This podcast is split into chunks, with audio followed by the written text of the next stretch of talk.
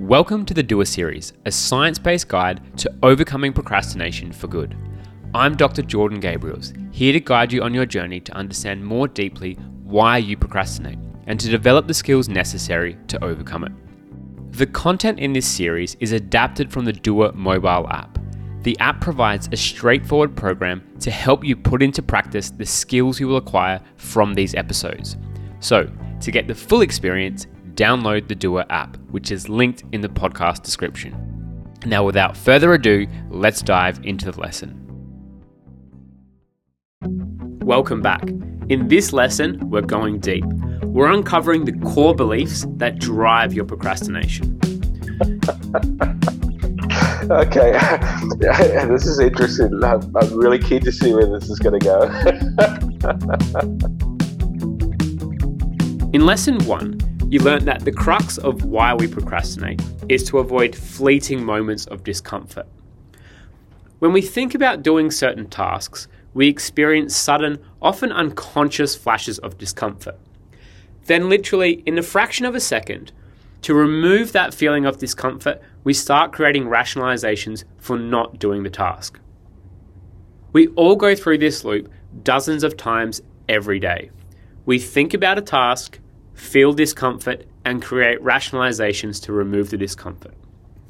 This begs the question why do certain tasks make us feel so uncomfortable that our mind can't face them? The answer isn't as straightforward as you might think. My name's Dr. Jeremy Stevenson, and I'm a clinical psychologist and researcher. Jeremy is my friend who I mentioned in lesson one, the person who kicked off my obsession with procrastination. Yeah, I think there's a bunch of different reasons why we can procrastinate. Whatever the reason, there's always a there's always a thought or belief that's attached to the reason. That's kind of what underlies it or drives it. In this conversation, he's explaining why certain tasks make us feel uncomfortable. I learnt from Jeremy that certain tasks make us feel uncomfortable because of our underlying core beliefs, beliefs that we picked up from different life experiences. For example, most people have the core belief that stealing is wrong and thieves will be punished. Most of us have this drilled into us from a young age. And because of that, if I were to make you walk into a store and steal something, chances are you'd feel pretty uncomfortable. Your initial discomfort is caused by the core belief that thieves will be punished. Now, that is probably a helpful belief. It prevents you from getting into too much trouble. However, you can also have unhelpful beliefs. Beliefs that prevent you from doing things you actually want to do. Personally, I have an unhelpful belief that makes me feel uncomfortable about doing things like replying to emails or preparing for important presentations. To understand that belief, you have to go pretty far back. There's a part of me that, that really drives hard and uh, can be demanding and uh, a tyrant. That's my dad. He's reflecting on his parenting style, and as you can hear, he has impossibly high standards, something that was imposed on him by my grandparents. I was raised in, in South Africa during the apartheid era, and uh, we were neither black nor white. We were what was at that time called uh, colored. And um, part of um, the experience of being colored was striving to be white. And there was this, um, I guess, cognitive construct about what it meant to be white that you needed to be live life perfectly. And uh, in all things uh, you needed to um, be above reproach. Um, so that is the way that uh, my mother in particular uh, raised us. And uh, so that was behind the way that uh, i approach life or should i say approached life in particular my parenting. It was just a continuation um, of uh, how I was raised. 50 years and two generations later, the same impossibly high standards that my dad inherited from his mother were eventually handed down to me. Those impossibly high standards lie at the heart of why I procrastinate today.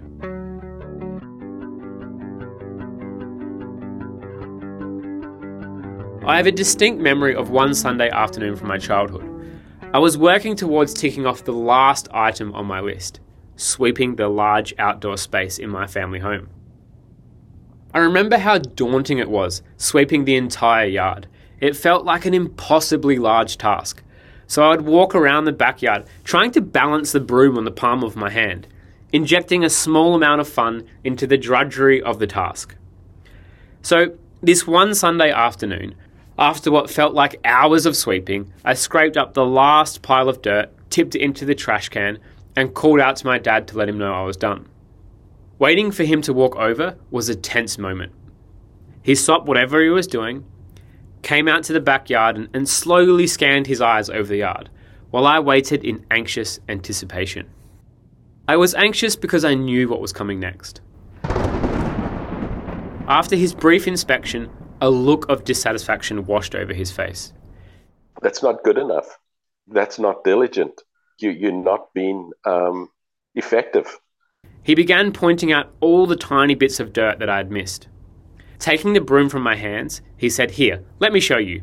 And he began vigorously sweeping a corner of the yard until it was absolutely spotless. He then handed me the broom back and said, Now you finish it off.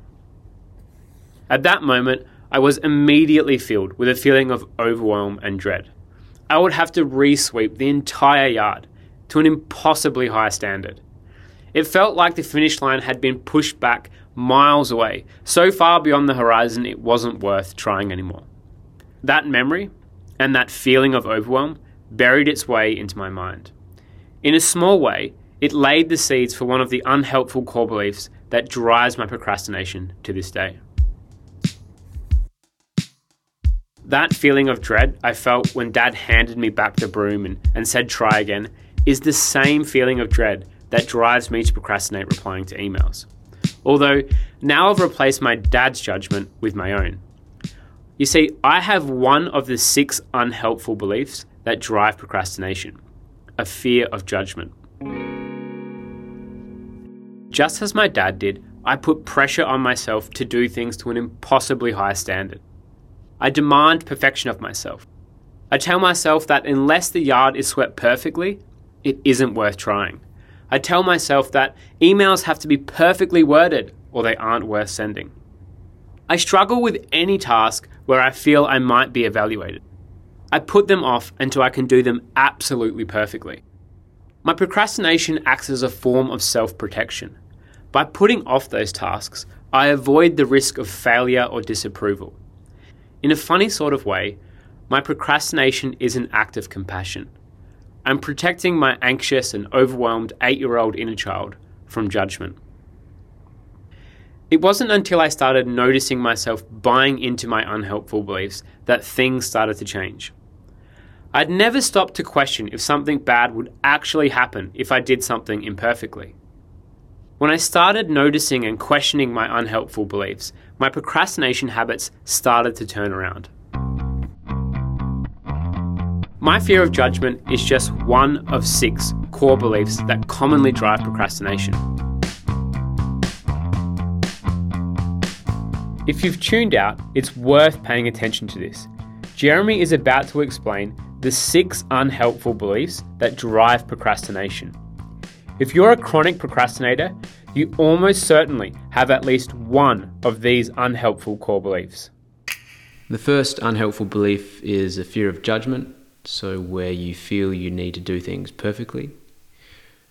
Um, the second is a need for control, where you always need to be the one calling the shots. The third is a need for pleasure, which is the belief that fun should always come first. The fourth is an is a fear of uncertainty where you, you have to be certain of what lies ahead. And the fifth is an intolerance of low energy, which is the, the belief that you can't do things when you're feeling fatigued or unmotivated. And, and finally, the sixth is a lack of self confidence where you, you feel incapable or inadequate. So, in order to break your procrastination habits, it's really important to understand which of these beliefs are driving your procrastination.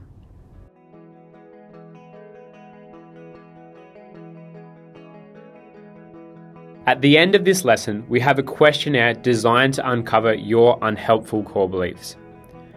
Your results will show you a breakdown of your core beliefs and give you more information to help you understand how they're driving your procrastination. So I really encourage you to reflect on your results.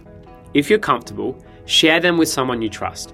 The process of explaining your unhelpful core beliefs and, and the impact they have on you will solidify your understanding. Let me warn you, this is a red pill moment. Once you're aware of the unhelpful beliefs driving your procrastination, you can't unsee them. You'll start to see your own procrastination in a whole new light.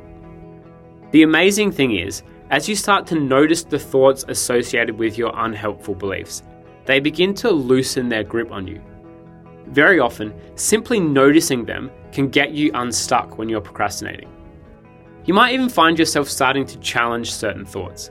If you do, that's great. However, don't feel like you need to do that. At this stage, we're simply trying to build your awareness of the beliefs driving your procrastination. In part two of this journey, we'll teach you a set of strategies for challenging those unhelpful beliefs. However, for now, as I said, all you need to do is notice them.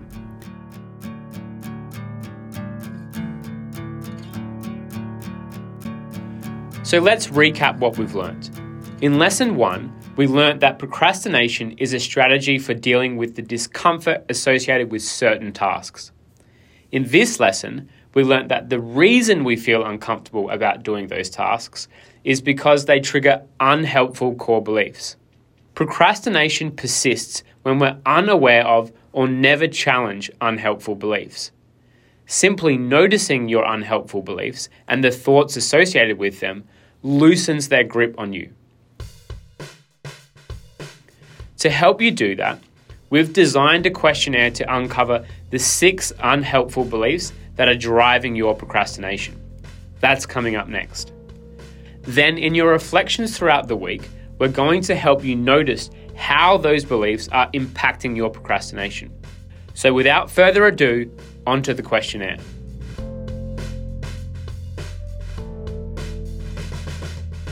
I hope today's lesson resonated with you.